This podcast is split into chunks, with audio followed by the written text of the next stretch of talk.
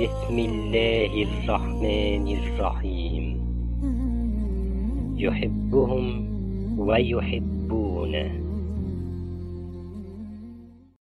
لو عاوز تعرف أثار رحمة ربنا سبحانه وتعالى علينا فأولها إنه أرسل لنا خاتم المرسلين صلى الله عليه وسلم وقال له وما أرسلناك إلا رحمة للعالمين. من رحمته سبحانه وتعالى إنه خصنا كأمة بالقرآن الكريم وجعله موعظة وشفاء وهدى ورحمة. فقال سبحانه وتعالى يا أيها الناس قد جاءتكم موعظة من ربكم يعني تذكرة وشفاء لما في الصدور وهدى ورحمة للمؤمنين. لأننا من غير القرآن لكنا عرفنا حلال من حرام ولا كنا عرفنا إزاي نرتقي بأخلاقنا ولا كنا بقينا مسلمين أصلا.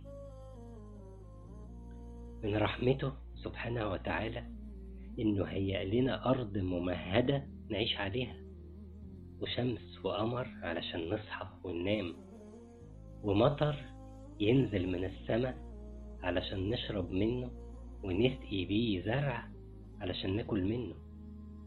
أنا بتكلم في حاجات بديهية صح؟ ولا بتكلم في حاجات إحنا معتبرينها حقوق وبنتعامل معاها على إنها أمور مسلم بيها؟ الأرض اللي أنت عايش عليها دي بالأكسجين اللي فيها ونظام الكون اللي حواليك ده كله ربنا سبحانه وتعالى خلقه علشانك. علشان تسأل مين اللي خلق كل ده بالدقة دي؟ علشان تسأل مين اللي خلقك انت أصلا بالدقة دي. وعلشان تشوف اثار رحمته فيك وفي كل حاجة حواليك. من اثار رحمة ربنا سبحانه وتعالى انه قبل ما يخلق الخلق ده كله كتب كتاب وحطه فوق عرشه. عارف الكتاب ده بيتكلم فيه عن إيه؟ عن رحمته سبحانه وتعالى.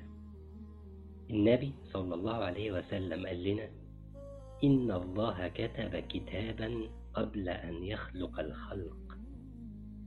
قال إيه ربنا سبحانه وتعالى في الكتاب ده؟ إن رحمتي سبقت غضبي فهو مكتوب عنده فوق العرش. رحمته سبقت غضبه يعني سبحانه وتعالى غرقك في النعم دي كلها من غير أي استحقاق منك. يعني أنت ما عملتش حاجة تستاهل عليها إنك تتولد تلاقي نفسك بتشوف وتسمع وتتكلم وتتنفس وتلاقي حواليك كون كامل مهيأ لك. فأرجوك ما تاخدش الحاجات دي على إنها أمور مسلم بيها. رحمته سبقت غضبه. يعني لما تذنب ما يعجلكش العقوبة. يعني لما ما تشكرش نعمه عليك ما ياخدهاش منك في ساعتها. يعني يصبر عليك مرة واتنين وتلاتة وأربعة وعشرة.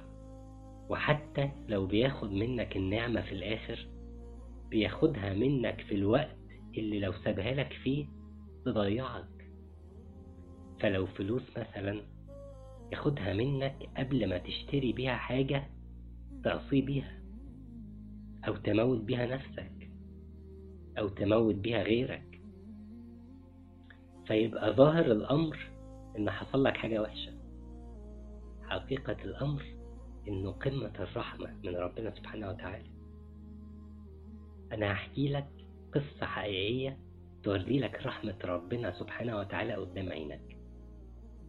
في راجل كان سافر مرة في رحلة عمل لدولة آسيوية. بس السفرية كانت طويلة شوية. فالراجل قعد كذا شهر لحد ما خلص شغله ومضى العقود اللي كان مسافر علشانها. وكل شيء في الآخر انتهى كويس. بس الراجل في آخر أيام السفرية دي كان ابتدى يشتاق لأهله زوجته أولاده أمه أبوه.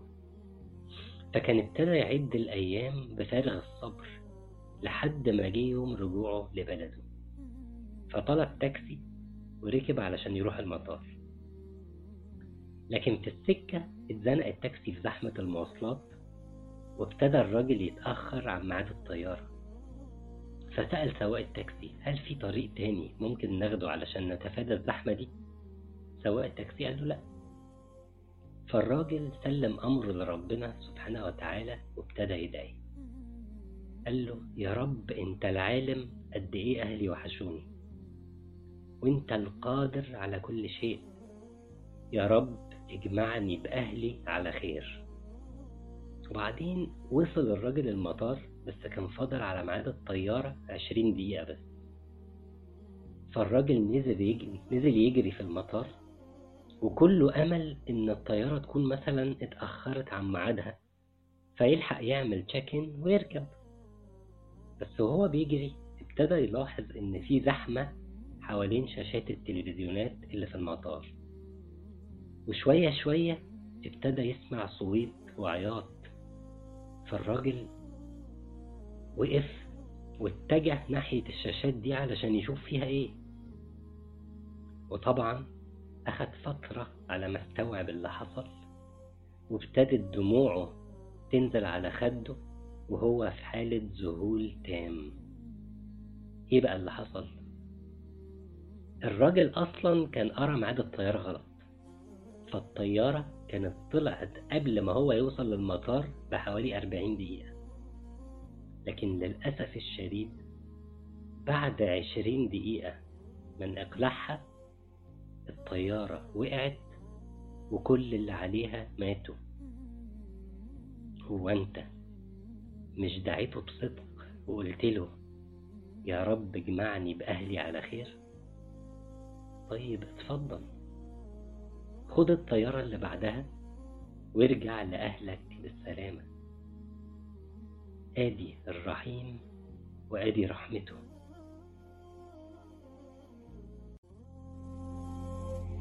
رب اغفر وارحم وأنت خير الراحمين.